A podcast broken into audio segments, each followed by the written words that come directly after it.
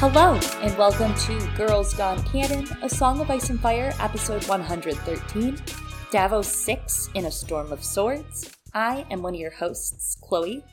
And I am another one of your hosts, Eliana. We're here at unlucky number 113. Oh my gosh. That is just superstition, Eliana. Hmm. Sounds Who do like, I sound like? Who do I sound like? Who do you? you, who do you sound like? Mm, I don't know. It sounds a little like uh I think his name begins with the letter D. I don't know. I meant more you because you're always making fun of me with the Scottish play, but Davos works too with his Oh, finger bones. That one, yeah, that's right. Yeah. Well, no superstitions here. Truly, it's going to be a good episode. It's a it's a strong, fast chapter. It's not as long as I remembered it being. The chapter is kind of succinct. Me neither. Yeah, it's clear, it's succinct, it's concise, gets the point across. We say bye to Edric pretty quickly, and we bring it on in for some drama in the painted chamber. Yeah, I actually, for some reason, when I was going into this, I always remembered this chapter being way longer, and I think that's because it's one of the big chapters, right? It's one of the iconic chapters of A Storm of Swords, and maybe of the whole series. Yeah, Stannis has a lot of really great sad speeches, lots of staring out of the window. I'm into that. Uh, and Davos, his back sass is pretty strong. The back sass is strong with Davos throughout these last couple chapters in Storm.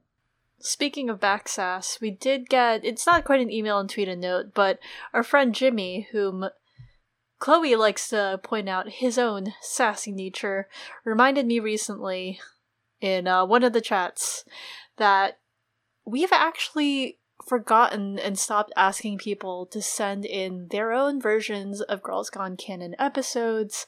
And I want to remind people that our inbox is still open for that. We still, in fact, want those episodes. If you feel moved to do your own version of Girls Gone Canon, we are ready to hear it. Yes, bring us your inspiration if you're feeling compelled. Girls Gone Canon, C A N O N, at gmail.com. We would love to see them. We have seen them from our friend Lo and their cat Tutiki, and that was a very fun episode. And uh, Mhm. I know there's some other ones out there. There must be. And along with that, in terms of other people making presentations, we do have, again, a Discord brunch this month. We are still trying to nail down the date, but we will probably do it around the last week of January. And if you're looking for information on how to join the Discord, patrons in the Thunder tier and above, that's our $10 Patreon tier and above, have access to this.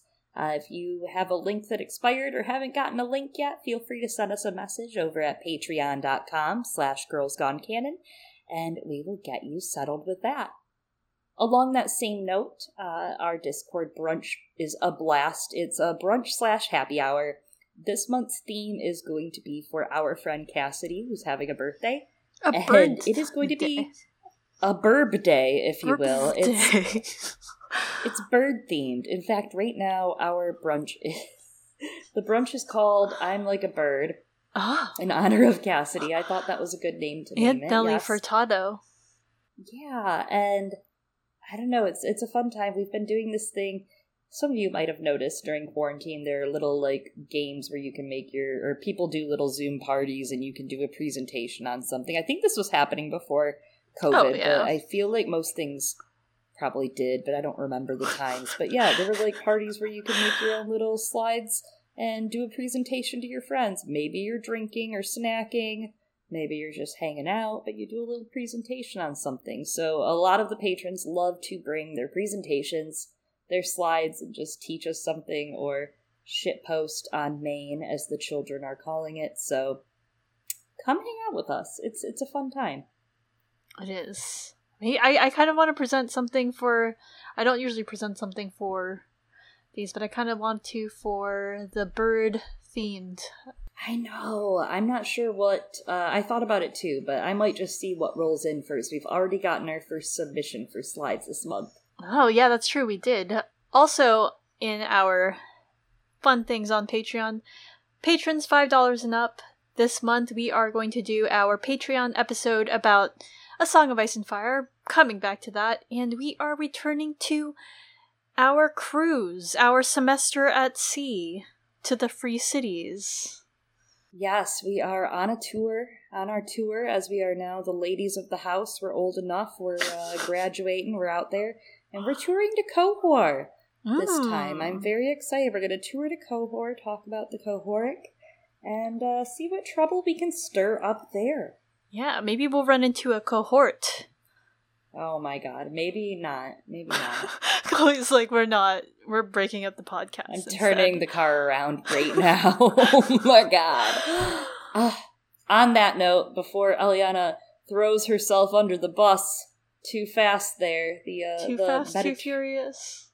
Uh, we are doing our last lightning round in a storm of swords Oh. for Davos. This is it. We're moving on. After this, Eliana, we're moving on to a Dance with Dragons. Uh, there's a big skip. We're going to return with a Dance with Dragons Davos, and we're going to chat about what we've missed in between, get you all caught up on that. But today, we're going to talk about what you might have missed between Davos 5 and a Storm of Swords and Davos 6 and a Storm of Swords. Yes. So we start off with Jon Seven. Jon and Donal Noye fortify Castle Black the best they can, but some of the losses are much more personal. Bran 4. Sam and Gilly bring them through to the Black Gate. Daenerys 5. Daenerys faces betrayal from men she considered loyal to her. Tyrion 7. Unable to please one of his wives, Tyrion realizes to save the woman he does think he loves, he must send her away. Sansa 4. Sansa is informed of her family's death and must hold herself together at Joff's wedding festivities. Tyrion 8. Tyrion's wedding festivities continue until they don't. cough, cough. We'll come back to that. This is the after party. This chapter, uh, but there's another. there's another after party. Um, it's the one that Sansa's going to in Sansa Five when she's whisked away in the chaos to head toward the Vale. And that leaves us with Jaime Seven, who returns a little late, misses the wedding, uh, and faces his son's and the after death, party. Cersei's sorrow, and of course his father's rejection and the after party. So really, poor Jaime having a rough time. Is this the after party? The funeral. Uh, Lots I of think thoughts. so. It could be. It could be, arguably. But here's the other one. It's Davos 6. When we last left off with Davos 5, Davos questioned his confidence level and Stannis' decision making regarding Edric Storm. In this chapter, Davos acts on these questions. Oh, he acts all right. That's for sure. Amidst the gargoyles and the evening sky, Melisandre's night fires burn high, leading the songs, calling R'hllor, while Queen Selyse is leading responses. King Stannis stands beside her silently and sullenly, Shireen between them. So, I'm gonna start off, jump in deep right from the get go. There's some fascinating language with a lot of double entendres here, or some other symbolism that's been used intentionally by George in Clash, and that's coming back to that imagery. One of them, of course, is the the line that Melisandre sings is "Fill our hearts with fire," and I'm just like, "Fill our hearts," H A R T S, with fire, maybe the hmm. fiery heart slash heart.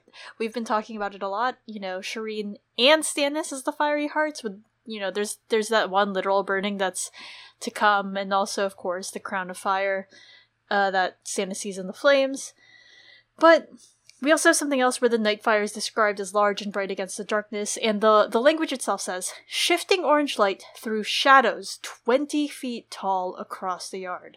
All along the walls of Dragonstone, the army of gargoyles and grotesques seem to stir and shift. Hmm.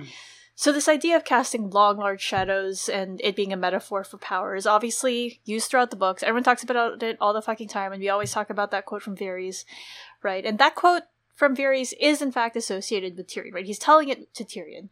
Jon also sees this with Tyrion in A Game of Thrones when he sees Tyrion in a doorway and the light casting a large shadow behind him and him seeming like a king. And it's again used to describe Tyrion in Moqorro's vision of Tyrion in A Dance with Dragons.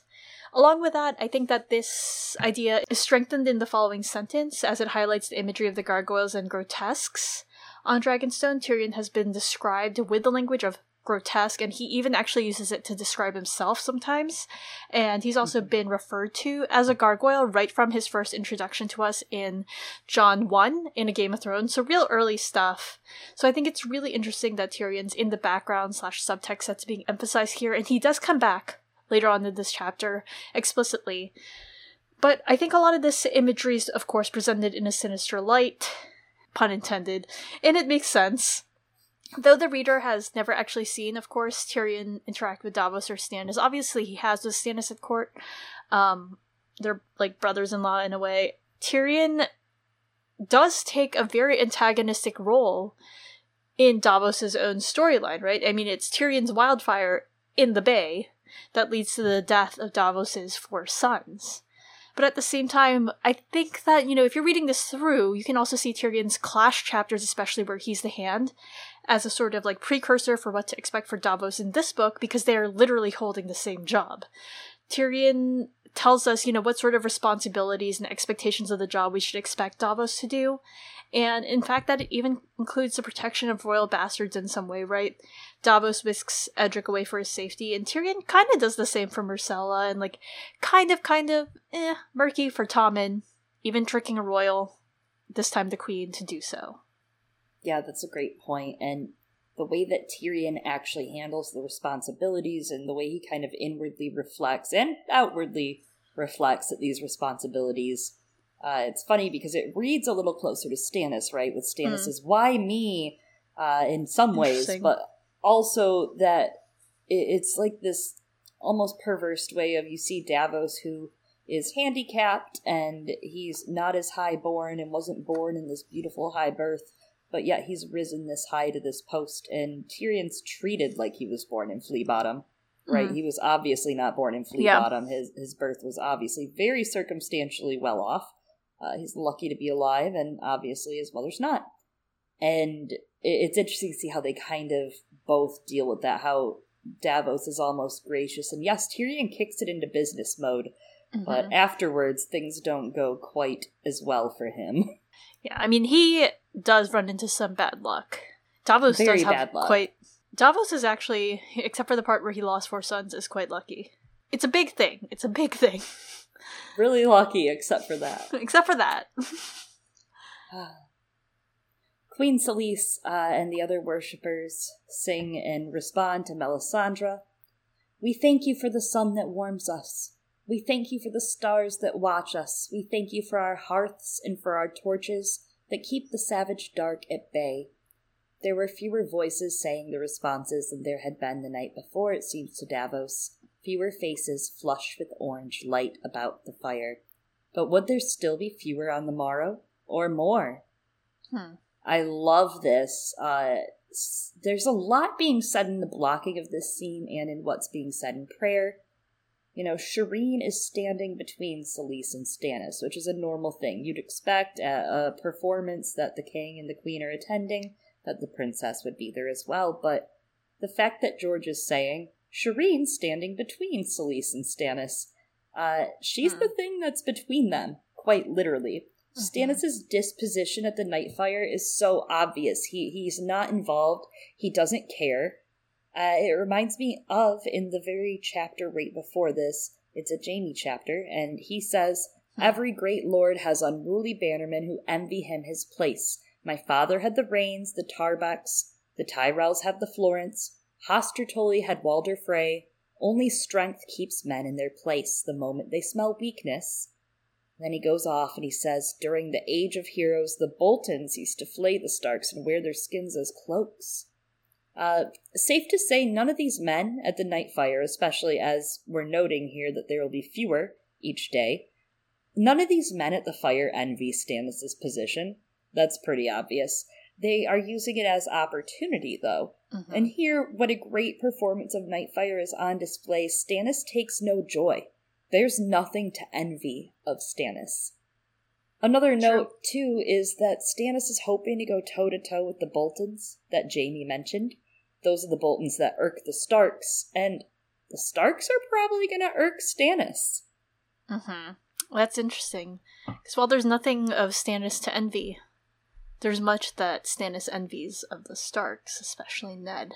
Yes. There's this moment in all this when like Davos is watching Stannis praying with them and thinks he is with them but not of them. And I'm just it's just top of mind right now, you know. I'm like, well, if Stannis supports the policies and especially the actions of the sacrifice children by fire party, I think it doesn't matter if he's not of them. And I am going to gesture wildly at the events of the previous week. That's it. That's the thought. No, that is a good thought to have. Uh, I think Davos is experiencing firsthand as he kind of betrays his king. Like this is this is outright betrayal. Like he he, he gets very lucky in how that's this gets swing, but like it's it's kind of a betrayal for Stannis. I'm not saying it's the right thing to do. Stannis shouldn't be burning Edric. Jesus, settle down. But I'm just saying that like yeah, Davos did pretty much go against his king uh, and it's the right decision, but this should be proof that you can't really fix the system from the inside. Yeah, not if you're not willing to stand up against the if, sacrifice yeah. children by fire part. if you have to sneak around and spring free the child that's about to die against your boss's orders, and I mean, again, we'll talk about it in a bit, but at least he does bring himself to be accountable for it. I mean, he stands up for what he mm-hmm. believes in, but like I don't know. It doesn't sound like your company is going in the right direction. I know it's a startup, but my god. Investors, I mean, this is why like he can't feels he, he has no money to hire cell swords and all these things. All the investors are pulling the money out until later on the Iron Bank's like, all right, all right, Stannis, we'll we'll take a couple of shares. You're the least worst. yeah. Melisand- Melisandre begins to thank the Lord of Light for giving them Stannis, and they pray to give him courage and wisdom. And I'm like, grant him wisdom, indeed. he needs it. He'll bring honor to us all. but he doesn't. oh, not at all. Well, we get Sir Andrew Estermont again. Sir Andrew Estermont comes to Davos's side and touches him lightly and brings him back into the present from his own thoughts of prayer to the mother and says they best be off because it is some heist shit time. Davos is ready to cause some trouble, stir it all up. Yeah, Ocean's in parentheses faith of the seven. I was quite proud of this. It doesn't work as well when I say it aloud, but if you read it, it's pretty good. pretty good joke. Um, also reading these chapters again, it's really emphasized the extent to which Davos keeps the faith of the seven within the R'hllor regime and the fact that he has to be quiet about it and how people are like, Do you mean you don't believe R'hllor? Like every two seconds to each other. Really, I think plays up this idea of religious persecution in Davos's storyline as he's hiding his faith. And he's actually become even more faithful, it seems, right? Uh, since the Blackwater, especially praying to the mother. And, you know, he draws his strength from the faith of the seven, and I think that really speaks to this idea we've discussed in previous episodes of the faith of the seven actually having real power. It's not magic, but it's the power to turn things into reality through action. Um, and it has power in that it makes other people feel like they want to take action, like maybe the riots or, or that we'll see from the sparrows later on and it makes me think of this line from the other series that we cover. Mild spoilers from it but there's these spiritual entities and they describe their effect on reality like from what we are spirit from what we do matter and matter and spirit are one. Yeah that's a great way to look at it especially in the face of him gathering these these random men that are mm. as we'll cover them soon they're not the men you think right? Like when you think of stannis's camp you think of the queen's men Mm-hmm. Think of mm-hmm. farting, you think of Kate Clayton sucks, and you think of, I don't know, Thort. think of all the other dudes, Axel, all the garbage ones. Uh, but these are the randos that are still left that still have a soul mm-hmm. inside of them, uh, a beating heart. And I love that he found them. That, that, it does feel something special. Like, that feels it's a great enough coincidence to make you believe in something again. And there he goes again, right? Reaching for his finger bones, believing in something, thinking, we just might pull this shit off, boys. And they do. And then they all sail off and pull another heist, maybe eventually. I hope so. You know, make it Ocean's Eight. I, really fun movie. You know, you got Castaway, you got Ocean's 11. oh You've got God. us just going through the hits oh on this God. podcast, and soon enough, you'll be able to hear us talk about Pokemon the movie. Anyways, also the hits. The hits, all the hits, all the hits. all the hits. The prayers will go on for another hour or so, and time's running out. The longer Davos stays there. He thinks, a smuggler must know the tides and when to seize them. That was all he was at the end of the day. Davos the smuggler. Hmm. His maimed hand rose to his throat for his luck and found nothing. He snatched it down and walked a bit more quickly. So, in terms of identity, you know, big theme for eighth graders in this story. Uh, Davos is it really embracing, I think, one of his identities here in Clash. There was this big element of shame, right, that was being projected upon Davos by Stannis and some of the other nobles when they were telling him, they're like, oh, you're a smuggler. Wink, wink. And they were defining the narrative of what it means to be a smuggler for him, pushing him into thinking, like, this is evil and bad, so what's one more, like, bad thing, right? and getting him to be part of the assassination of Cortnay Penrose. And that act of smuggling, of course, leads to Edric being taken into Stannis' hands for, I don't know, maybe waking stone dragons, so they hoped. So I think there's a poetry to Davos finally now embracing that aspect of his life and smuggling, and that being how he saves Edric's life this time, as opposed to how Edric was placed in danger. And it makes me think again, like, of what the finger bones mean. They're brought up here, and Davos, like, he reaches to it for luck. As we know, he's very superstitious, but here he's making it his own luck, right? The finger bones were taken from him because he was a smuggler.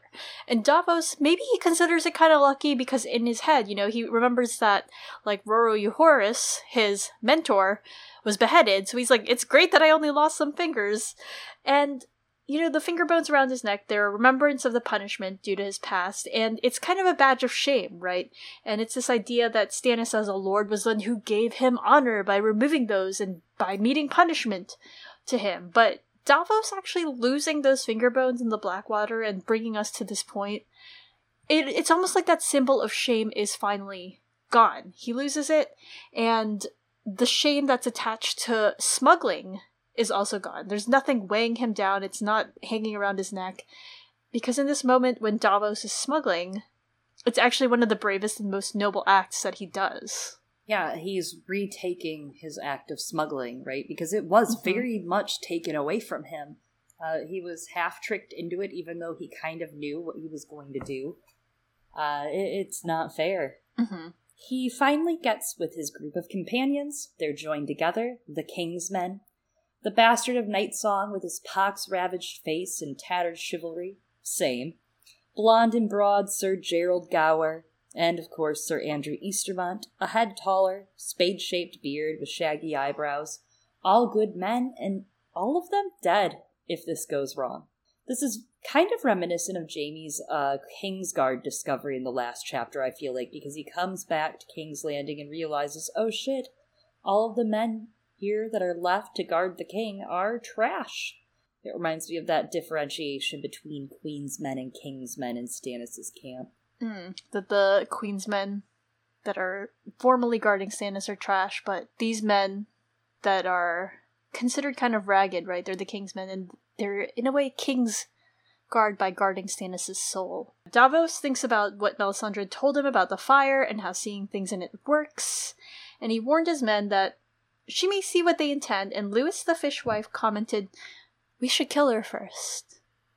And I, I thought that the way that Mel described the way reading flames works was interesting. She, it, it- on one hand, it reminds me. I don't know if you remember it. Those like books, you know, you read them as a child. They were just like all these like crazy patterns, and you put like your face in them, and then you pull them away, and there's like these hidden pictures in them. Did did you do that? I know what those are. Yeah, I remember those. Yeah, I remember Hmm. books. I could see it. Yeah. kind of reminds me of that, but there's another way she describes it and the difficulty of reading Flame. And she says, like a book whose letters dance and shift even as you try to read them. And I found this really interesting because it's actually quite similar to how many, not everyone, but me- some people describe what happens to them when they're reading with dyslexia. And last chapter focused a lot around Davos's literacy, how he's learning to read, and it'll of course come back here because of the whole like letter thing. But I find this interesting because you know Davos's POV chapters and the you know how he talks about learning to read, it doesn't actually seem to reflect experiences of dyslexia. And of course, like what I'm going to say next comes with this huge caveat that I might have been told incorrect information or like research has changed since I was told this. So if I'm wrong, apologies, please let me know. But Davos is, of course, learning to read as an adult, right? And learning to read later in life, only getting access to, to literacy after childhood, which is a critical development period for your brain. And along with, you know, Davos potentially having had some malnutrition as a child, right? He he's from Flea Bottom, might not have always had a stable source for food, can in fact impact literacy acquisition as an adult and might lead to some learning disabilities, which would include dyslexia. So I, I just found that really interesting language. That is really interesting. It's an interesting way to read that. I mean, I really do appreciate, and maybe this is just because of like hand disability, but you know, you have Catelyn, Davos, and Jaime and Jon that immediately come to mind with hand disabilities, for example, but you don't have a lot of that first person POV on learning disabilities necessarily. And it's a hard thing to portray, right? Like, how would you portray that well if you didn't have one? Uh, and just developmentally speaking, like, it's interesting to watch Davos struggle with this. And also, that probably the bravest thing and what, like, this would go in the annals of the bravest hand. You know, he's the mm. Barth here, that he is the one that literally said, hey, wait, you're sure you you dealt with this? Do you realize what this says? Uh, it's a pretty big deal. Yeah, it, there's something there showing like as that wisdom and knowledge aren't the same, mm-hmm. or in D and D terms, wisdom and intelligence are not the same. Yeah, and the the classist kind of background that can come with the idea that intelligence is just freely available to everybody, and that Davos pulls himself up by his bootstraps to get it, but like he wouldn't have been able to had he not somehow luckily quote unquote fallen into all mm-hmm. of this bullshit but that's like absolutely true right? Like even if yeah. he hadn't it, it's that and that what if maester pylos wasn't willing to teach him right? There are maesters mm-hmm. who absolutely are invested in reinforcing these structures so. Like i can't see pycelle being like yeah davos i'm gonna teach you. No. No not at all. Not at all. You know, another maester that comes up here is Davos, because he reminds him of Cressen's end in trying to kill Melisandre. That the first thing that comes up is, why don't we kill her? Davos is like, you know what happened to Maester Cressen. She's quick to sense threats to her own person. Ignoring her might be the only way to keep her out of the view of it it's so smart and interesting and it actually works because melisandre tells us in her chapter she's like the first thing she ever learned to see in the flames were threats to her so i mean this was a fascinating theory and it paid off for them yeah we're going to touch on it a little when davos gets the realization as well but it's an interesting reveal and i think that it has to come back into play i mean melisandre is hmm. mysterious mm, but george is giving us a few things of her so i wonder if this will affect a later plot, maybe in the end of The Winds of Winter or in A Dream of Spring or something. That's interesting. I mean, you know, R'hllor only gives her snow. That's true. I mean, maybe, you know, we, we all wonder what happened in Melisandre's past if she's a fire wight, as some people have, have described it, and like, what? Would someone attack her? And then she'll be like, I didn't see that. And instead of cold then we find hands, out, oh, it's what? like warm womb. Oh, I thought you were going to say hot hands.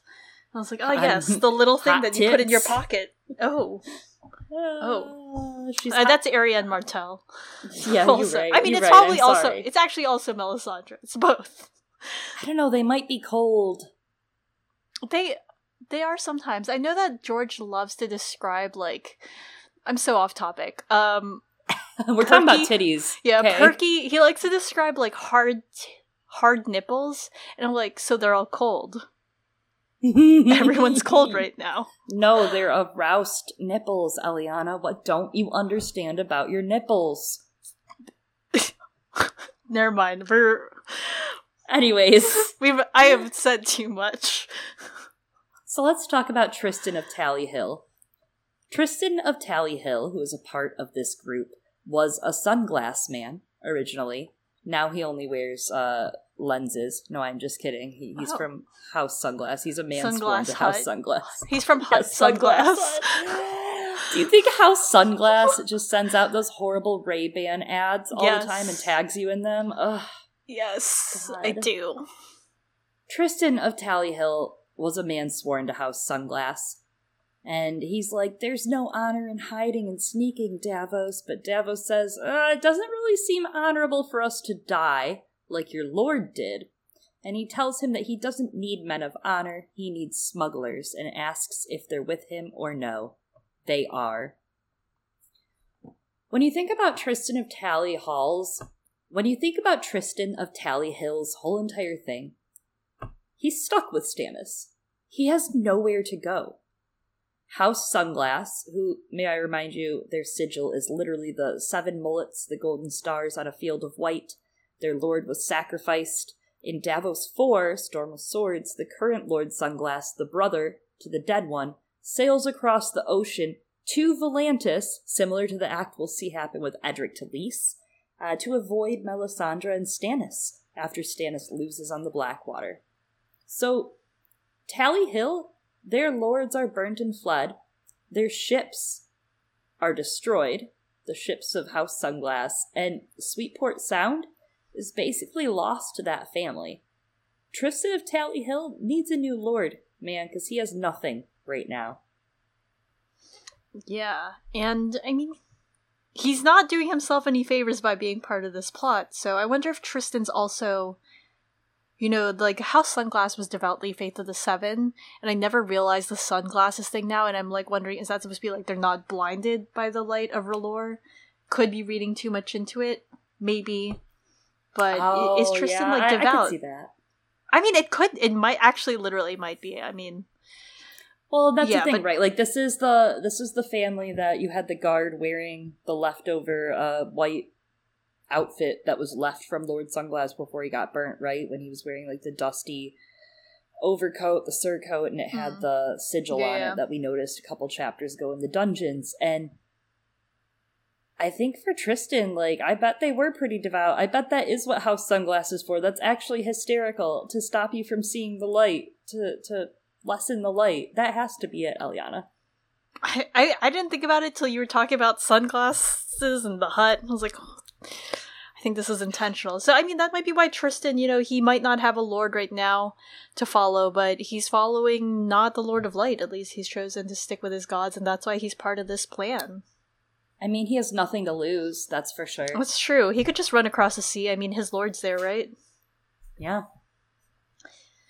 Maester Pylos is leading Edric through his sums when Davos and Sir Andrew arrive to usher him out. And Andrew chats adorably with Edric about his own experience in sums. Turns out Edric prefers history because he likes the tales. and Pylos tells him to go get his cloak and go with Davos. And just just to remind everyone here, Andrew is a if I'm remembering, if I understand how cousins and families work properly, first cousin once removed from Edric, and he is in fact the first cousin of Stannis through Cassana, his mother. You say that, but I do want to say that originally in one of the indexes, Huh. I want to say it was Clash, he was an uncle. And then it changed to cousin. To Stannis? Mm-hmm. He was Stannis' uncle first in Clash, and then he became Stannis' cousin, I want to say, in the dance index.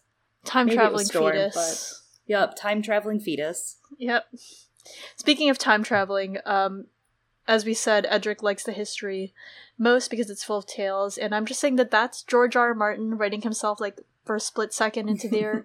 he has his history minor, and he loves. He's he said that he likes the more dramatic, like dramatized versions of history better. That's how we got this story. Oh, you mean George, mind is like a whetstone, R.R. Martin? Inserting Uh, himself into his books? I don't know. You mean Sam Tarley? I'm sorry. Tyrion Uh, Lannister, his favorite characters. Ugh, books. I'm busy reading books and groping titties. that is Uh, not his self-insert, but in a way, maybe. Mm, I don't know. He met Paris naked in a sauna. Okay. Hmm. Edric asks where they're going, and he's like, I refuse to go pray to the Lord of Light. I'm a warrior's man like my father, with his hands Aw. on his hips, you know, like a very plucky young kid. Uh, and Davos is like, We know. they're all, like, all of them echo over. They're like, We know, Edric. We know you're like your dad. Uh, and they move him along. Pylos fastens a cloak on Edric, pulling his hood up to hide him. Mhm. And this made me sad. It felt like a cloak of protection, right? Because Pylos has spent so much time with this boy. He's probably been this boy's, you know, constant teacher companion, his brand new dad that pays attention to him for the past year. And He's like, he's now like got a maybe relationship like Cressen had with Stannis. Yes, absolutely. It does feel like that, right? Like he's getting to know this young boy, and it's hard for. I mean, that's the thing is, Pylos obviously cares for Edric because he's helping spirit him away. When the last Maester did not really, uh, while trying to help Stannis survive, That's true. You know, he's got precedent to be like, but what if I didn't? he's got precedent. Oh, amazing. Hired. Promoted. this moment does remind me of another character that we've covered who covers themselves in a hood as they escape via sea. Sansa. This actually Ah. reminds me of instead of Edric and Pylos, Sansa and Dontos.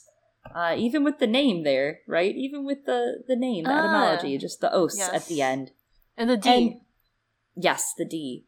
And there are good parallels here, right? Especially this comes up after the Purple Wedding. It's an echo of what just happened. Dontos says to her, Outside the Godswood we must make no sound. Pull up your hood and hide your face. Sansa's being whisked across the sea to hide her claim and her blood by pretending to be a bastard, while Edric, who is a bastard, is hiding his blood and claim out in the sea as well but he's being spirited away by people who want to protect him, and Sansa will eventually learn that she's not being spirited away by people with her best interests in mind.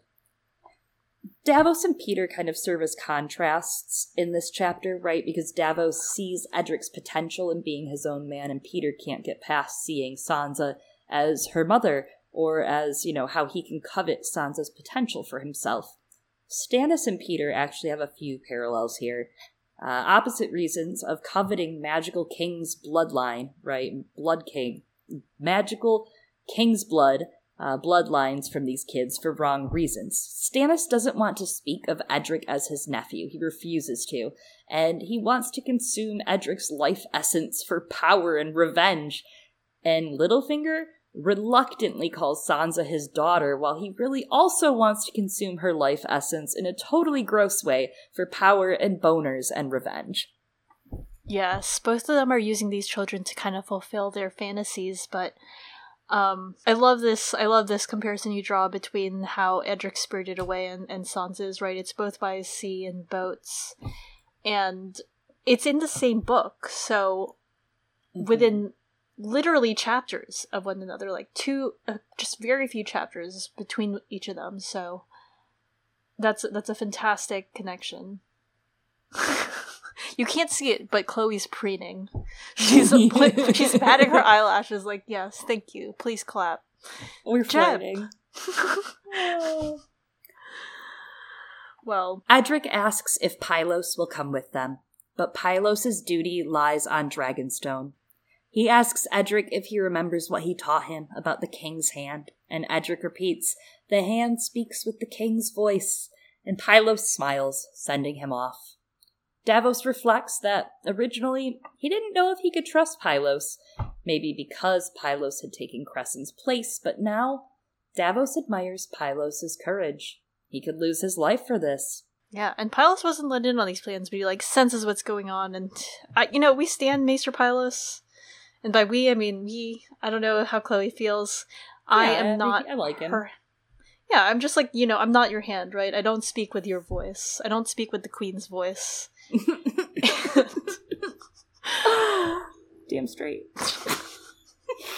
They make their descent to the water to one of Salladhor's ships, and Edric asks if Shireen is coming too. And when he learns she isn't, he's like, "No, I have to go back and say goodbye because otherwise Shireen's going to be sad." And it's so sweet, so cute. I'm like, no wonder people like Edric.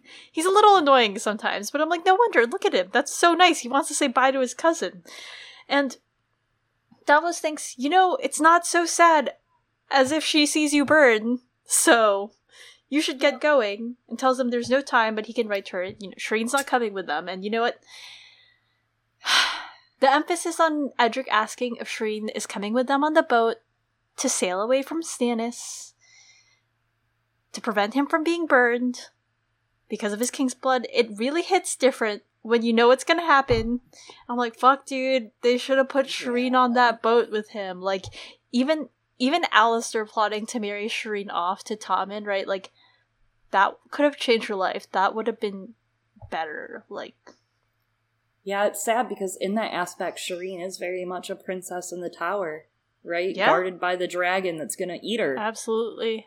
It's And- uh, it, it's a bummer. I I didn't really think about it in that way, but yeah, it's pretty sad. But that's really how you see it. At the end, of, like that's an unforgivable offense. If he had taken Shireen, Davos would have been a dead man.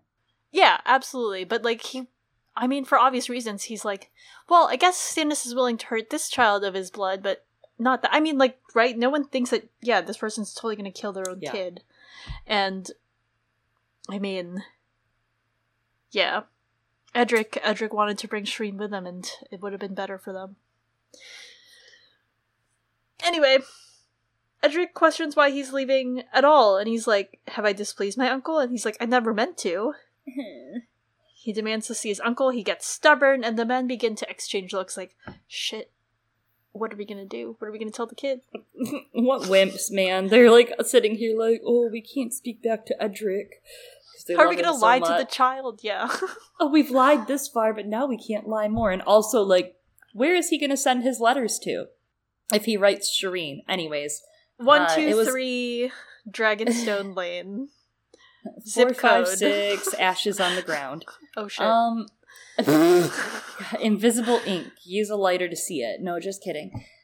Sir Andrew says that there's no time for Edric to go and talk to his uncle, and Davos finally butts in, and he uses his own strong voice to him and says, He does not want to see you. I am his hand.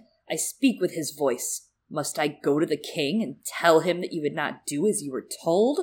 Do you know how angry that will make him? Have you ever seen your uncle angry? He pulled off his glove and showed the boy the four fingers Stannis shortened. I have.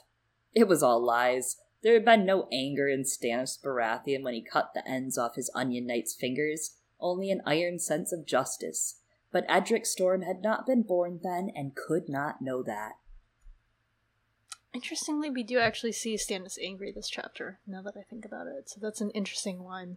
But what's going on here when when Davos is telling Edric about Stannis' anger? It it's kind of reminds me of Arya being mean to Nymeria for her own safety, you know, when when she was being hunted, or even Ned, you know, fainting and putting on his lord's voice in front of others to protect Jon. And coming back to Tyrion again, as a hand and setting our expectations for Davos's chapters also as a hand. Tyrion's chapter shows us the responsibility, as well as, of course, the power that a hand has, the politics surrounding it, including lying and scheming and threatening. And Davos here is also now doing some lying and scheming and threatening, but it's for a good reason. He's saving this boy's life. Though I guess you could argue that Tyrion, in trying to restrain Joffrey's worst impulses, was also trying to save Joffrey's life. Uh, different way though, and Davos is also trying to prevent Stannis' worst impulses. And of course, another hand, Ned had to do this for Robert, who was like, you know what? Let's kill some kids. Uh, yeah. It, uh, it does feel that way. Definitely for Clash for Tyrion. That That's a battle and a half in a Clash of Kings for Tyrion, and Davos is absolutely running back and forth trying to prevent things happening. He is, uh, playing firefighter, so to speak. Yeah, and now that I think about it, Dany and Edric. Da- Edric's about the age that Dany was when Robert was like, "What if we killed her, though?" Oh, that's true. Yeah. It's like a thing am- amongst Baratheons. I hope no one sends knives after him in Lys. Oh, Especially since he has a claim possibly to the Yeah, throne and right. Aegon's trying to take the throne. I didn't even You know, think I about mean- that. I don't know. I didn't really either. I, I just assumed that he was going to end up pulled because I believe the Estermonts were supporters of Blackfyre's pot. No, maybe I'm making that up. Uh, but I, I just I feel like he, what if he's like the Storm Lord that Aegon wants? You know, Yeah. he's in Lys Country. Come on now, it's Dragon Dragonland. Uh, I believe there are theories. I want to say Jeff came up with this, but I don't know, or is one of them who subscribes to this that Varys, you know, being from Lys has Yes. Edric, right? And I think we've discussed this during our Lys episodes in on, on Patreon. So, I think we discussed it also a while back uh, because of Tyrek as well. oh yes, get Tyrek to Lannister. hmm that he has Tyrek possibly as well, as far as Mhm, having his mhm. own Lannister, which is funny because that means he didn't really trust Tyrion as his Lannister. Uh, I mean, understandably, Varys wants to have control over things. He's a he's a project manager. He wants to succeed, is really what's happening. He really does, and he's doing okay for now. So Edric yields enough, finally, they talk him down, and the bastard of Nightsong, Rolland Storm, joins them at the cellar. They move quickly to the gates with Lewys the fishwife and Omer Blackberry waiting for them. Guards are on the ground at their feet, they've been subdued, and they point to the boat, which is named Mad Prendos. For the pirate who once captained it apparently was not so sane, and Davos laughs because he's like, ah, Salladhor, he has a streak of black humor in him. He has pirate's black humor in him. Hysterical. Very Salladhor funny. is because, hysterical. it is kind of funny. And, uh, you know, George doesn't always refer to black humor or gallows humor often. In A Song of Ice and Fire, that morbid, dark comedy, we get it from a few characters, right? Like Bronn is spoken of as having black humor by Cersei, and we see it in text for sure. Oswell went. Uh, Jaime actually says that he had had black humor, and oddly enough, Barristan calls the camps that have flux that they're giving off black humors. So Hmm. very different black humor. There's the four humors, like the Greeks thought there were like only four different things. They're like blood, yellow bile, black bile, and phlegm. So, yes, he discusses the black humors, humorism, the humoral Mm. theory. But, you know, something else here, bringing up that context of madness, uh, Targaryen madness, you know, that that's that's the word, that's a silly term, in my opinion. Uh, but the, the books actually define, so these are the characters that are called mad, that are Targaryens and rulers in the books, right? Maegor 1, lots of reasons there, right? Didn't really treat his wife and family appropriately, okay? A little murderous. Hey, he had headaches, though, so we're gonna excuse it. Shut down the Faith Uprising pretty brutally, right? Not a great moment in his history, and then, you know, No. death by throne. Death by throne. So, as far as reigns go, alright, I see. I see the, the subjective use of the word mad, George, okay. Baelor One's madness seemed to be born of his pious nature, which is like the exact opposite of Maegor's issue. Baelor refused to touch his sisters to create more perfect incest babies, and he's known for the most pious and peaceful reign, right, by everybody in the world. Uh, everyone commended his holiness and virtue if they were religious, although behind doors we know there was a little something crazy happening. And he's also cited as a driving force of the Dornish alliance, but I don't know. I think there was some other help there. We'll talk about that another day. But he dies on day 41 of his fast. Uh, and some wonder if his uncle Viserys poisoned him, but I imagine he probably looked like a skeleton, much like we hear Stannis described as looking like, right? mm, these yeah. days and moving forward. We have Aerion Brightflame, Maekar's son, right? Cruel, arrogant, threatened cats and kids alike, and ended up in Lys and exile for a bit. Served the second sons before coming out of exile. He had a son named Maegor, good name, and he dies the same year that Maegor's born. He drinks wildfire, hoping that it would transform him into a dragon. His son is passed over on secession because they're afraid that he might have the madness. Aerys 2, Viserys, we know kind of how those ones go. Uh, Aerys, Viserys, Aerion, and Maegor, these deaths are quite obviously driven by power, pride, and paranoia, right? Even even Baelor could add into that in a way. Stannis has done enough stupid things that, like, when you look at his reign, if you just take his reign, paint a picture of it, and put it, you know, in a frame and look at it for a minute, it just fits. Starved himself out for a brother that obviously he couldn't live up to. Just kidding, haha. Uh, held out during the siege in his brother's war to take the throne because the Prince Stannis of Dragonstone, uh, that's what he became after that. So Stannis is a Prince of Dragonstone, technically. Seduced to a fiery religion, raised his armies to take back the throne from his brother's children, and then upon loss flees north, tries to conquer the land, lets wildlings through the walls to join his armies, descends on the north with an army of southerners and wildlings to take their vacuous dead land. And then those that are left over, he tries to convert them to R'hllor and installs himself in much of his camp at the local Night's Watch penal colony to deplete their stores. Top all that off, and how his ending will, you know, probably go up in flames, as we know. Um, you know, the whole killing your daughter off and ritual sacrifice as you die against the long night. I think people might look back and go, huh, maybe Stannis had a little bit of Targaryen madness himself, you know? Like, why did Aerion drink the wildfire if not to try to birth dragons from his flesh? Did Baelor hear whispers of dragons? Hear whispers of Azor Ahai being born from his line? Is that why he refused to consummate? Just think of last chapter. Dragon wings over Westeros there would be such a the lust in his voice. It's an mm-hmm. interesting thought. He's not so different from these men.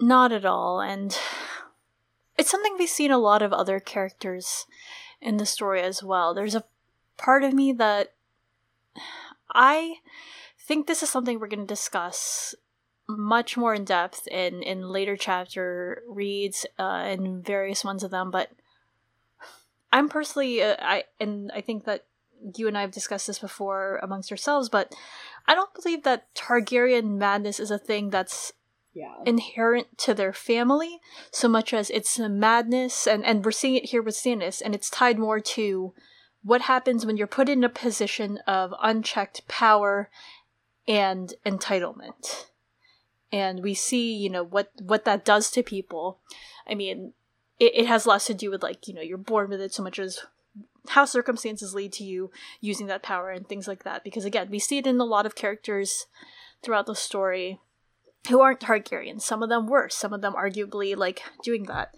And I think there's also another question, different idea of madness, right, that the story brings up of madness, of course, being the same coin as greatness and how it manifests in Daenerys' story and I think part of it has also has to do with like legends, right? How do people craft the narrative around you and position it as madness or not? But again, a different conversation. But one of the first questions where this comes up is in Daenerys 10, A Game of Thrones, before she even like really knows much about the history of her family, as she's about to birth the dragons, she asks, Is it so far from madness to wisdom? Many of Jon's best acts in in this book and the next book where he's trying to secure the safety of the free folk the men of the night's watch call him mad. He himself wonders like mm-hmm. and calls what he's doing madness. These are like objectively good things that he's doing. And some of the acts that Rhaegar did right when you scrutinize it and its intent and its impact some people might wonder whether it is madness or greatness. It, it's we don't have like the rest of the story yet to really i think have the full discussion on it but i think people are having that discussion and so i think that the name of the boat mad prendos speaks to that question how far is the difference between the two yeah and I, I thought it was an interesting, really quick blip. We never hear about this ship again. We never come mm. back to the name. We never hear about the pirate again at all. We just, this is it, fleeting. But it just feels like I mean, especially the rulers that I mentioned, and then comparing it to Stannis, that each one of these people had someone whispering at their ear, mm-hmm. whispering about their power and greatness. Uh, Maegor yes. had many, you know, and Aerion was brought up to think that Sunshine and Wildfire came out of his fucking asshole. Uh, Rhaegel Targaryen, one I didn't really re- touch on that much, but I mean, he was said to be mad, but he actually was different than what these kings sounded like, right? He was seen sometimes dancing naked in the Red Keep from afar, uh-huh. and uh, good for him. And yeah, I agree. I'm like, good he for got him. ill. He actually, it's very Joffrey. He gets ill and he chokes on a lamprey pie and dies. Um, oh, yeah. So I don't know. It's interesting that the ones that definitely come up as the more violent and harsh kings in history are the ones with a, a bloodier past in Targaryen history. Also, generally have the thematic source going on of like problems with local religion, problems with dark witches whispering in their ears, problems with prophecy. problems with intensely violent misogyny too when you think about it. And I think that there's a tie there too in how that manifests in the violence. And again, comes back to power, power structures and entitlement. Yes. And I mean, like Baelor, they call it like religious fervor and madness, but how it manifests is denying the rights of his sisters. Is Mhm. one of the most extreme ways it does. So Absolutely. I mean, imagine if he had just consummated and had Damon with Diana. Imagine. Yeah. Uh, that would have saved his whole reign. But instead, the boy died. believed himself special, like Stannis is being told he is. Ah, everybody's special, Eliana. Oh my god, different show. Different show. Davos kneels to Edric and tells him, I must leave you, Edric. You are Robert's son. But you must be brave, no matter what happens. Think of this as an adventure, my lord. Davos tried to sound hale and cheerful. It's the start of your life's great adventure. May the warrior defend you. And may the Father judge you justly, Lord Davos. The boy went with his cousin Sir Andrew out the postern gate. The others followed, all but the bastard of Night Song. May the father judge me justly, Davos thought ruefully, but it was the king's judgment that concerned him now. Pum pum pum. Edric getting on a boat, being told, think of this as an adventure. Reminds me of that uh iconic first line of Quentyn's first chapter of Adventure Stink. Adventure being the boat. But so it, it, it's like Quentyn, but arguably actually successful in that, as far as we know, Edric has not died. Yet. Hopefully, never. Hopefully. Oh man, you know, he was like, Shireen's gonna be real sad when I'm gone. You know who's gonna be real sad when Shireen's gone? Edric. Ma'am. Ma'am, you are under arrest. Pull over. Do not pass go. Do not pass go. Do not take $200. I meant to say that instead of the first one. What am I being charged with? Uh, I don't know, but you're fired. I've been charged for, what is it, emotional damages a couple of times from my tweets recently. I'll charge you with that one. Maybe third degree. Alright. Well, Davos commands Sir Rolland to drag the guards in a cellar until Edric is all good in a way. Then he fixes himself up, puts his gloves back on, and makes himself presentable to meet the king. He climbs the steps, he arrives to the stone drum where the guards let the king's hand through. He thinks on his time as the king's hand, and then about his time as a smuggler. We have this line of The blind bastard used to tell him that a clever smuggler did not overreach, nor draw too much attention to himself. A few acres, a timbered roof, a sir before my name, I should have been content. If he survived this night, he would take Devan and sail home to Cape Wrath and his gentle Marya. We will grieve together for our dead sons, raise the living ones to be good men, and speak no more of kings.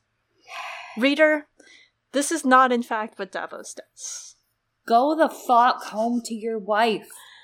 Go home.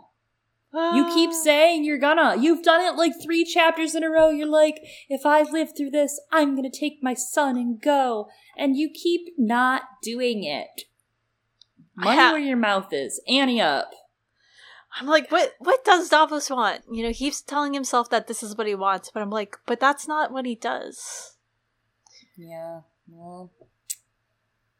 Every What- single time there's like the Pavlovian response because Stannis is like, here, boy. And then he's like, good job. You did really good today. And here's one gold star sticker. And now we're going to go do this. And then that's the last thing we have to do. And then they get there, and Stannis is like, it turns out we have to do one more thing, Davos. And then they go to the next place. And it's like, and then it turns out there's one more.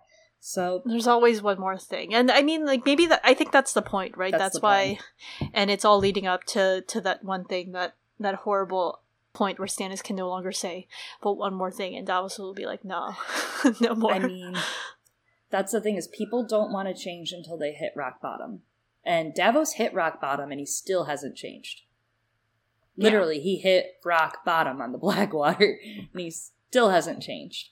And it's Um, fascinating that that's the start of his story, right? In a Storm of Swords, and this Mhm. is the last chapter of a Storm of Swords, and we see we see a progression, right? Like we see him changing, but he's not. And and again, that's the point. He's not all. Yeah. At, he's still at like not going home yet. I think, and we'll definitely talk way more about this as we get into a Dance with Dragons, as we forge our way into a Dubwada, but I think that the time for that may come in the Winds of Winter, and unfortunately, it might be too late for him to be able to be like, fuck you, I quit, because Stannis might be like, fuck you, I'm dead. yeah. Actually, though. Well, well, there's something interesting here in Davos's betrayal of Melisandre and Stannis, right? He's reflecting on his time and chapter before this, Jaime enters the city to a change of hands, so to speak, much like Davos at the beginning of this book entering Dragonstone. He's told Tyrion murdered Joffrey and now is the master of coin, but then he got arrested, so no longer that. And uh, Jaime gets hand jobs thrown at him in many ways, though he refuses. And it, it's kind of like how Davos shows up and the hand's in jail, he's in jail, then suddenly he's the hand and he's out of jail when Davos came into Dragonstone, shit was foobar. Shit was so fucked yeah. up. It was just bad. And yeah. now he's looking around and he's comfortable. He knows the lay of the land. Men are giving him a tiny bit of respect, like these guards, right before he leaves once more to resume his life of smuggling. Hmm. Interesting. And and the reflection, right? You're talking about it, how he's reflecting on his time, and the way that it manifests is interesting. Because again, last time Davos did some smuggling, it was pitch dark below the earth, right? You couldn't see at the sky or anything, and Melisandre was the only light as she was like releasing this shadow baby. And now Davos is like thinking about like all these different fires, and he's looking up at the dark night sky, and he's like somewhere out there beneath the pale moonlight, and an American Tail, and there are many other lights up there in the sky, not just one that's drowning out the rest. And it really feels hopeful until like two seconds later when he's like, mm, it's dark again. And then we go into another interesting piece of imagery talking about the shadows as earlier.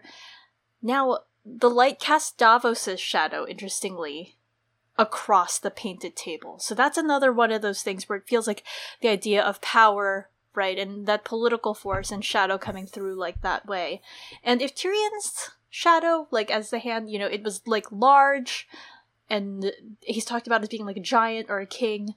Davos is here is described as tall and thin and like a sword, and I'm kind of curious like what this means. Like this is symbolic somehow, right? And I think there's one interpretation of it as justice, right? We see swords uh, usually tied uh, with justice in terms of the series symbolism.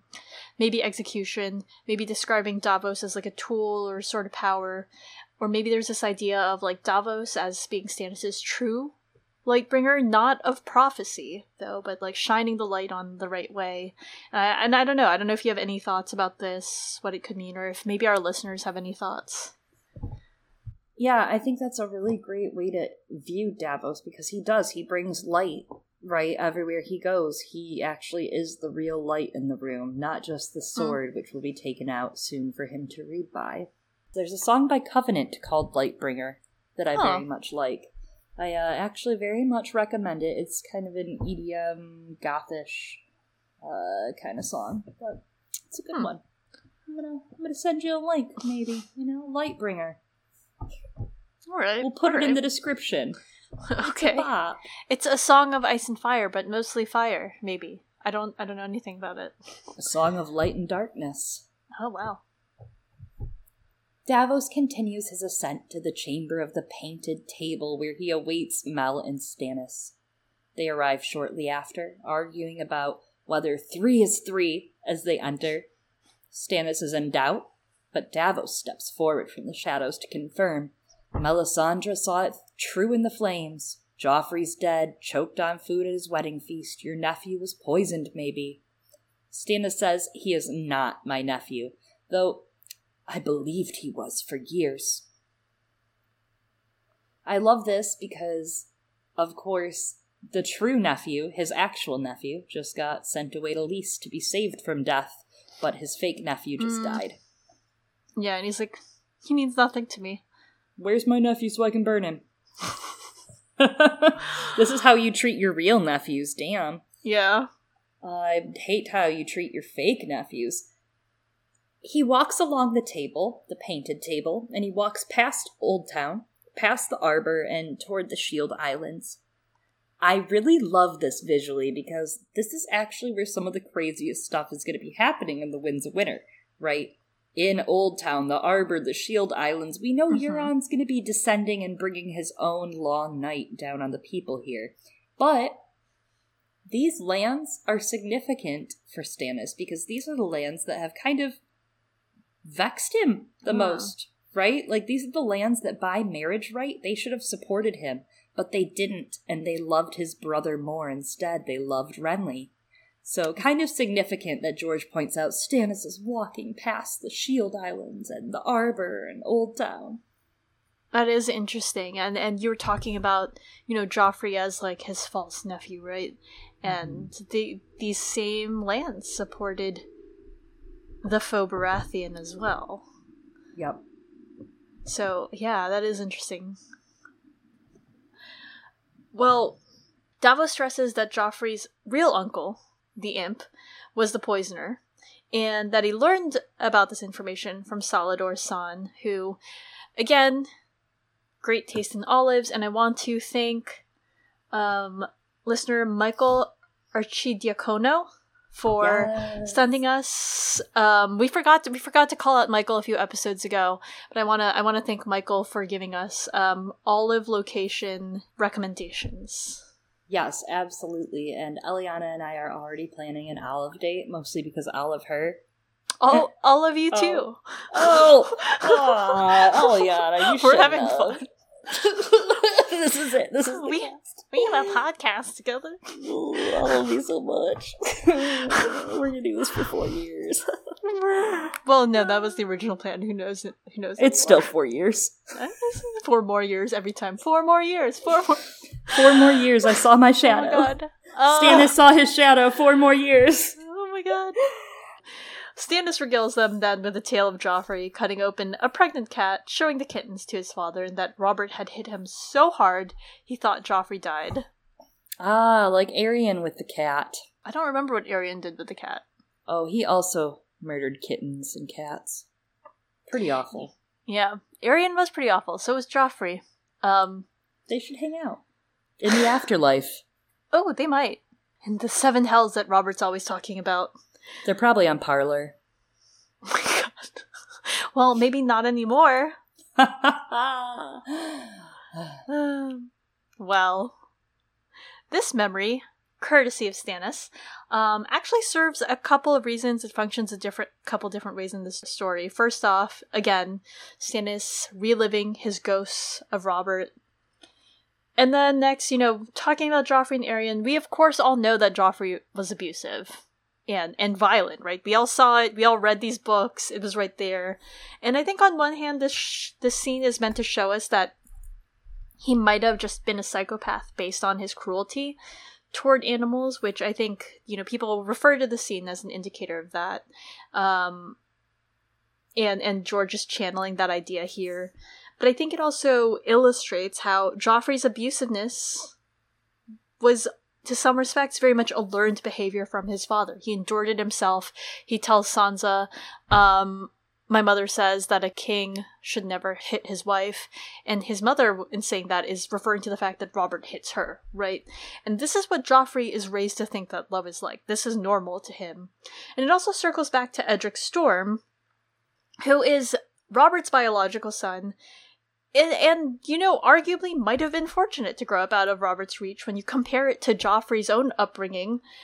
Edric likes the stories because he loves the tales, the stories, the legends. It, it's what Sansa loves about the songs, and, and I think those are kind of similar in that way. And Davos channels Robert's memory, Robert's legend, uh, to give Edric courage to sail away. And so it's really jarring to see the idea that Edric has, this ideal he has of Robert, juxtaposed with this very real lived memory that Stannis has of Robert's violence, not his bravery, to a child that's placed in his own care.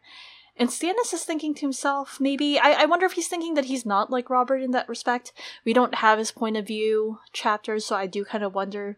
But as he thinks about Robert's pretended son and his treatment of him, he's getting ready right now to steel himself uh, to sacrifice Robert's son by blood and then you know, he later on commits an even worse crime, right, against his own child, worse than what Robert did to Joffrey. Yeah, and you can see why Stannis sees Edric's life as lesser than anyone's else with all that logic, right?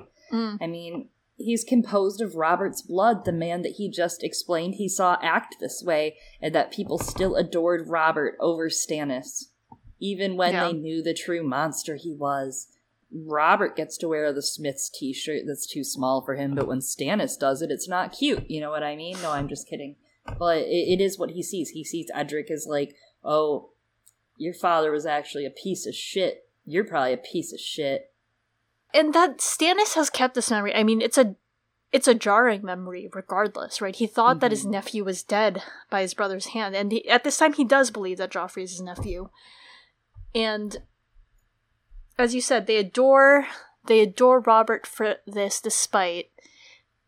And you know, Stannis comes back often, right? Uh, We've discussed this to how Robert did not love him, and so I think that like in Stannis keeping this memory and and also bringing it up it's an example of now how he sees robert as in general unloving Mhm. Yeah. right like this is who robert is to his family and to the people who look up to him Yeah, that memory has just worsened over time of him. Especially as the plate and as the the crown, you know, the cup that he's been handed has just grown and grown in size and become harder and heavier to bear. Especially, I think it worsens. yeah and that he i mean like i'm not saying that this is equivalent in any way but i wonder if stannis thinks then well of he's like you know i had a difficult go with of it with his own like heirs and the difficulties that Shireen faced with her with her illness and he's like damn i'm glad i'm not like that and maybe he tries to be different from robert because of that be- seeing the way Mhm. that robert was as a parent Well, Stannis takes off the crown, finally. No, I'm just kidding, it's not for good. And he sighs. He says, Whether it was dwarf or leech, the kingdom has been served well. They must send for me to rule now. And Melisandre's like, Bad news, they're not going to send for you. Joffrey has a brother named Tommen. Stannis grudgingly realizes, oh, they're gonna rule through him, born of the same incest, a monster in the making, a leech on the land. Damn, he legit remembered like the shit that his like other pretended nephew went through, and like legit forgot that he had another nephew. He forgot. He's forgetting he has a niece too. It's like Notice he doesn't bring up Myrcella. It's like if Tommen dies, like obviously people are gonna look to Myrcella before they go to you, Stannis. That's pretty bad when people want Myrcella before him, which we'll probably see that in the Winds of Winter too. Yeah, but at least then he has like different problems. He's got different problems to distract him. He's got 99 problems. He really does, though. At least. And that little bitch Axell Florent is one of them. Amen. Hallelujah, sister. Melisandre tells him to then save them, let her wake the stone dragons, and give her the boy. And Davos is like, Edric Storm! His name is Edric Storm, and Stannis snaps at him to spare him his reproaches, and that his duty is to the realm. And he asks Melisandre to swear on her life that there is no other way, and then she launches into a speech about how he is the chosen one, the prophesied one, the red comet heralded him. I used to know the speech, but I forgot it. This is one of the ones I performed. And if Stannis fails, then the world fails with him. Again, big Pokemon 2000 the movie vibes in terms of the prophecy with Ash.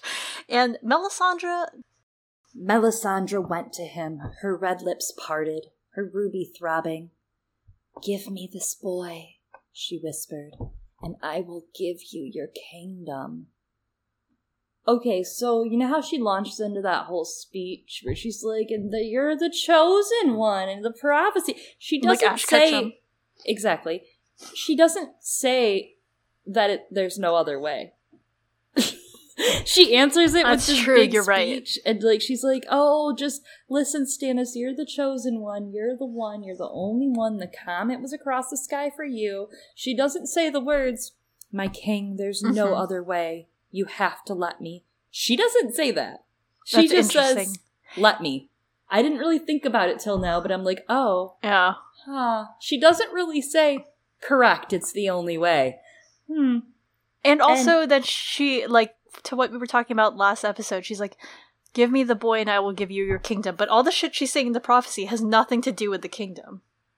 Yeah. And he also nothing to do with the boy. Like he doesn't care about Edric. Like it's not a sacrifice. Yeah. Agreed. More than that though, this is a seduction, if you couldn't tell, listeners, how I seduced you with my Melisandre voice. She really did. Um yeah, did you feel that? hmm You feel that all My- of you my- now? my, my ruby is throbbing.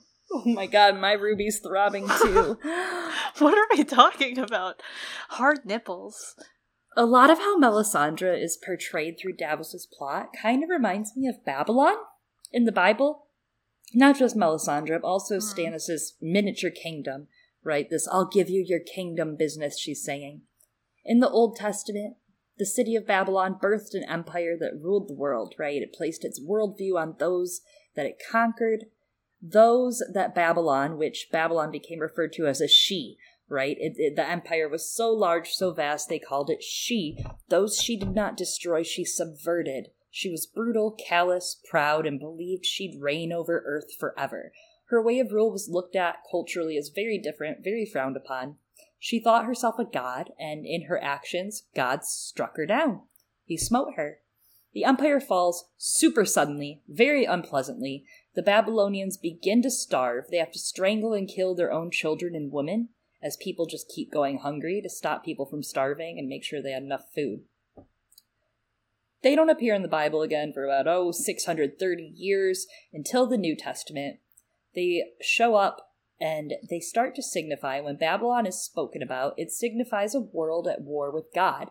Peter actually uses Babylon several times as a code to talk about this culture war with the church and covenant community.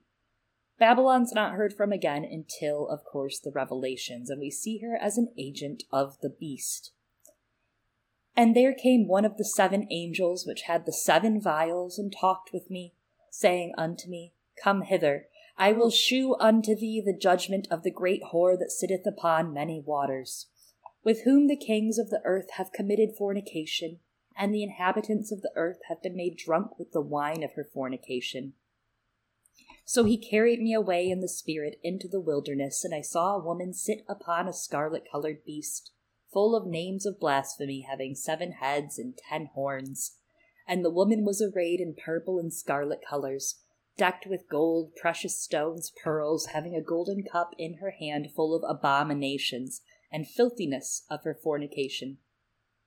And upon her forehead was a name written Mystery, Babylon the Great, the mother of harlots and abominations of the earth. I saw the woman drunken with the blood of the saints and with the blood of the martyrs of Jesus, and when I saw her, I wondered with great admiration. That's from Revelation 17 1 through 9, and Melisandre is kind of portrayed as the lady in red, the whore of Babylon, the harlot that swayed Stannis, when it's clear from most of this, he's not exactly swayed by her necessarily, but by her promises, right? Of power, Mhm. promise of a new age, a new regime, where he's able to wield this power against those that have hurt him. I don't think Stannis 100% is a 1 1 fit to the beast or anything, unless you th- think about how the first beast rose from the sea and was given authority by the dragon. So, in my head, that's kind of like Robert. And the second beast is a false prophet who tells everyone to Mm. worship the first beast back when the first beast is still alive, right? So, like, Stannis did hold out during Robert's rebellion. Rah, rah, go, Robert. I'm just saying, you did support him at one time, Stannis, and Stannis is kind of gonna be a false prophet in the end, eh? Yeah, I mean he is, right? That's how he's being set up to be. And because I mean Melisandre's feeding all of this to him and because Stannis desperately wants something to believe in. He wants something to have faith in. He wants to believe in himself cuz he feels like no one has ever done that for him Mhm. before. And so he he's willing to set himself up as he thinks he's he thinks he's Jesus Christ.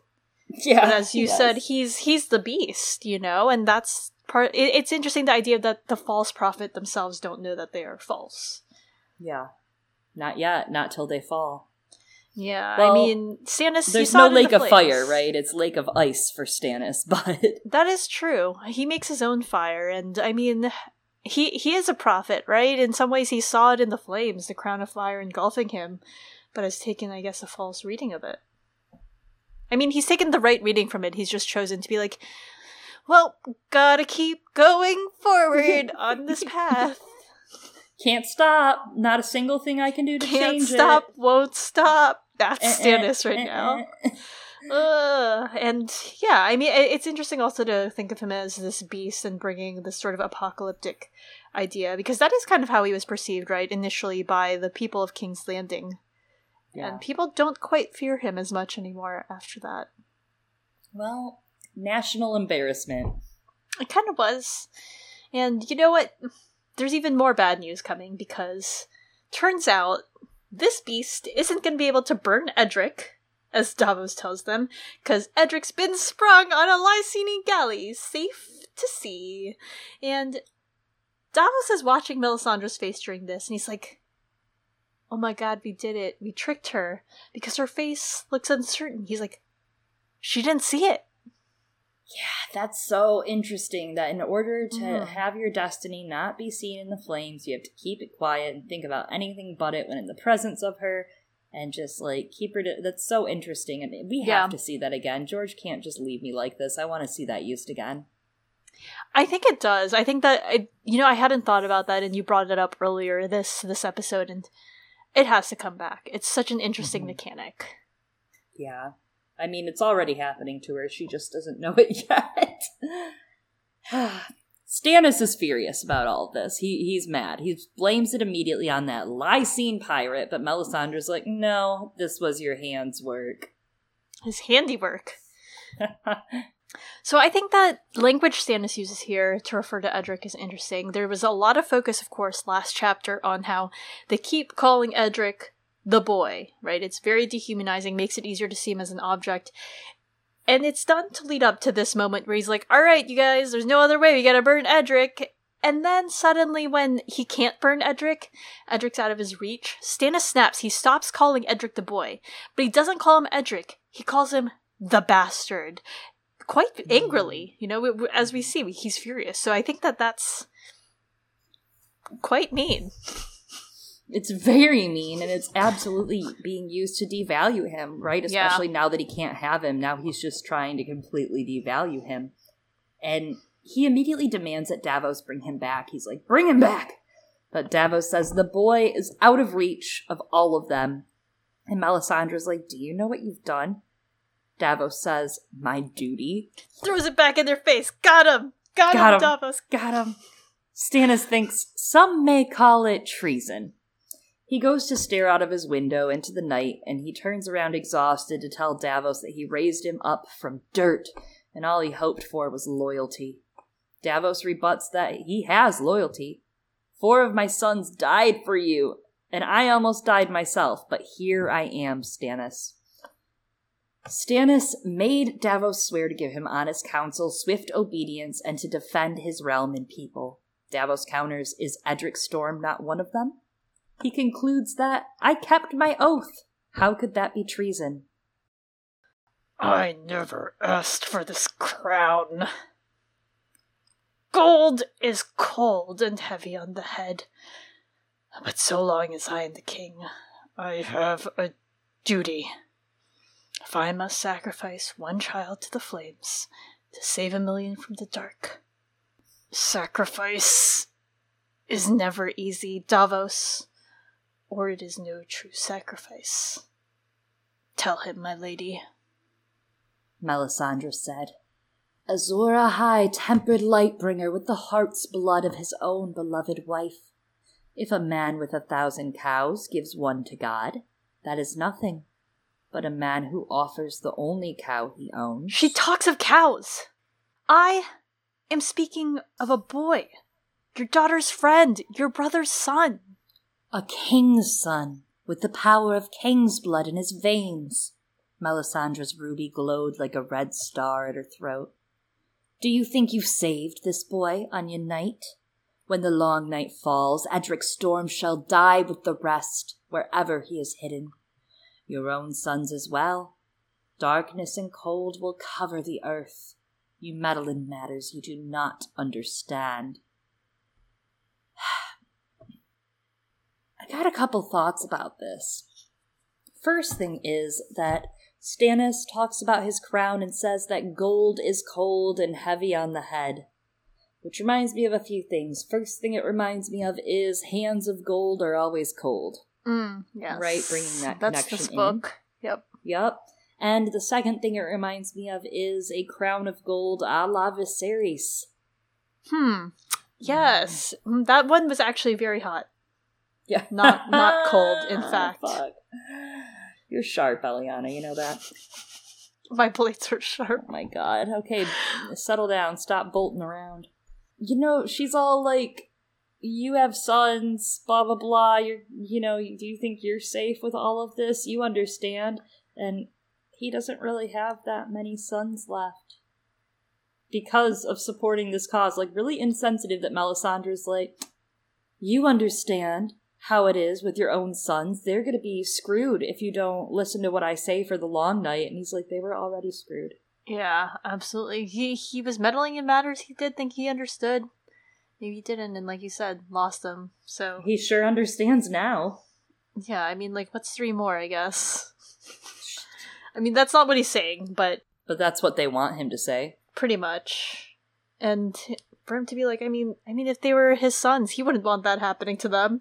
And that's part of why Davos is like, I don't want this happening. I mean, Devan's a similar age, right, of Edric, and he's like, whoa, whoa, whoa, whoa. and you know the line in here, right? Sacrifice is never easy. Stannis says that, and I'm like, seems like it's not because I I would say that there is a sacrifice happening here. Losing Edric is, in fact, the real sacrifice. Not giving him to the flames. Because turns out that is very, very difficult for Stannis to take, right? now. He's taking it very hard. and Yeah, he is. yeah, he not taking this well. And I um, is that's like an understatement. He's like t- he's angry, right? Like this is one of the few times you see that Baratheon anger come out in Stannis, and he's like getting ready to execute Davos right then and there. But and Davos, you know, coming back to his sons, he knows about loss and sacrifice because he sacrificed for them already. He's like, don't fucking talk to me about sacrifice. But he doesn't say that. He doesn't even say that in his head, but he should have. Anyways. He does get some more clapbacks, though. It's not over. Uh, Yeah. He gets a couple more, but this is pretty good. My favorite ones come in here because he says, There's much I don't understand, but I do know a king protects his people or he's no king at all. And Stannis is like, Excuse me?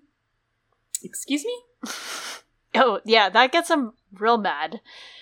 And I just realized that that I wonder if that's a play that construction, right? That a king protects his people or he's no king at all. It it, it reminds me, though, is in a very different idea of a king doesn't like have to ha- say he's a king or else he is no true king at all, right? He, a king should mm-hmm. not have to remind people he's a king. And so two different ideas of what power is and what one should do with power. We actually hear the line again in Cersei 6 in A Feast for Crows. Uh, a hulking lout with a seven pointed star on his brow is preaching, and he says, A king who does not protect his people is no king at all, out in the crowd of people among the faith. Interesting. And I mean, like, arguably, these are people who don't get called king. That's the reason why they're so bitter. So the idea that kingship should be more about protection than being called king. Again, different ideas, different philosophies on ruler. Stannis is completely taken back by all of this, and Davos immediately kneels and he says, I'll die as I lived, loyal to you, but for the sake of my fingers and onions, you must hear me. Stannis slides Lightbringer out, and Davos pulls parchment from his pocket, explaining Maester Pylos has been teaching him to read. He smooths out the letter, and by the light of the sword, Davos reads it to Stannis. So, we all know what's in the letter because we did that last chapter. Uh, regarding it, though, the book says It seemed a thin and flimsy thing, yet it was all the shield he had. And it reminds me, of course, of Ned, that other hand, who also had a paper shield, but this one did not protect him from Cersei. The language of the paper shield draws that connection, but you know, it does work for Davos here, right? But there are some similarities in that Ned was also lying to his own Baratheon king, you know, doing a mistruth and writing his will, which would actually have made Stannis king, of course, as we all know. And he's also dealing with another Baratheon bastard, who, as we all know, is a Lannister bastard. We covered that earlier this episode. And he's trying to protect those kids. Even though one of them's a pretty heinous kid, he's trying to do something a little similar to what Davos tried to do, right? And thankfully for Davos, this paper shield does work with Stannis, and I do think that that's a testament, of course, to Stannis' character that he's like, wait, but maybe you're right maybe it doesn't matter at this moment in my life that no one calls me king, but it'll matter for me in the Jon chapters that we've already covered. Um, but I should be protecting my people, and he like kind of has very different interpretations of protecting my people than I do, but so do all of the other people in the Night's Watch except for Jon, I guess. Anyway, the language, as Davos reads it, by the light of the sword. The sword is described earlier in this chapter as the idea of judgment. We know that Stannis is very much associated with that idea. He's also pretty judgy, um, just in general, like as a person. And Davos, right? We talked about him. He's, as opposed to being a sword of light, a sword of shadow. So there's some different clashing imagery here that I think is really strong, goes well. Yeah, and the stuff about Ned is very strong here, right? Because his protection of bastards and protecting Joffrey uh, in that last moment and lying to save the children is obviously from his past experiences and seeing the children rolled up in Lannister crimson to stop mm-hmm. people from seeing the blood seeping through the sheet. Uh, but it all flows back to Jon, right? The boy who cared, an eventual Lord Commander who cares, like you said is he mad? A little bit, but he still made some crazy progress during his reign as Lord Commander before sadly being murdered. Uh, and in the next chapter, which is a Jon chapter right after this, Jon has his own Blackwater where he's flinging barrels of pitch off the wall in a fight that feels like they should probably die during, right? They do not have enough strength to survive it, and somehow they survive. Jon and Davos are both treasonous traitors. Jon, even though he knew he could be executed for deserting, still made a huge effort to make his way back to the Night's Watch and tell them what was on its way to kill them, to meet them in battle. Davos still had the conviction to stand up and face Stannis after freeing Edric Storm, after doing what he thought was the right thing. Both of these boys, these men, accept that to be an honorable man and uphold their code, they have to be held accountable for the actions that they do. Uh, they don't see themselves as better than any other man, right? They immediately turn themselves in for these actions and they come out on top, which is kind of a rare thing to happen in a story for underdogs. Except for the part where Jon gets murdered. Well, besides that part. Besides that, that, that part. That you know, that's a It's a temporary state. Whatever. Who, whomst amongst us has not died at least once and then been resurrected know, via blood magic? Whomst amongst us? I actually truly. just watched an episode of the Vampire Diaries where that happened, oh. so I really feel like it's more popular than you all think. Might be more common than you think. For any, it could happen to any of us. Oh, could happen but, to any of us. Also murder, but um. I yeah, absolutely with the the treasonous traitors part, and you know both of those, as you said, come up in this book, and I think we might discuss this more in the next book too, right? But both of them are doing this interesting thing here, right? As you said, uh, they're acts of treason that make them traitors are some of their noblest acts. For Jon, it's coming back and warning the Night's Watch after everything. And he does it again, right? On a larger scale when he's like, let's let the free folk through the wall. And he fucks up though when he's like, let's march on Winterfell. That that was not part of his duty. That was uh things that he wanted to do for himself. But both Jon and Davos, right? And so that shows that this is like clearly a, a recurring problem with Stannis. Like this is a personal problem on his part. Cause Davos here commits treason by sending one bastard with king's blood away. right? Mm-hmm. Jon does the same, but through a baby switch in sending away Mance Rayder's child. So that's another way that that both of them really have this tie, and the way that you see them both really progress throughout this book and the next one. And by the next one, I mean dance. Yes. Because we do not see Davos directly in a feast for crows, unfortunately. And We oh, think this we do. Be crazy. We think we do. No, that's true. We think we do. That's going to be crazy, though, that we now have a feast for crows to quickly, briefly discuss in our Yeah. Davos One: A Dance with Dragons. Uh, I think we'll say what we have to say about it, which is it is a superior book to many other books. Some within this very series. Wow. Most within this very series. Feast is still my favorite. Which, yeah, Feast is again, my favorite. That that that was a surprise to me the day that I was like, "What is it?" Um, Yeah. I do Feast still really. got. I, uh, I- I think it's Feast and Clash are my two faves. For me, I think it's Feast and Storm. I'm Yeah, still well, a little basic. You know, yeah, you are. it's okay. Uh, uh, Olive, Olive, you.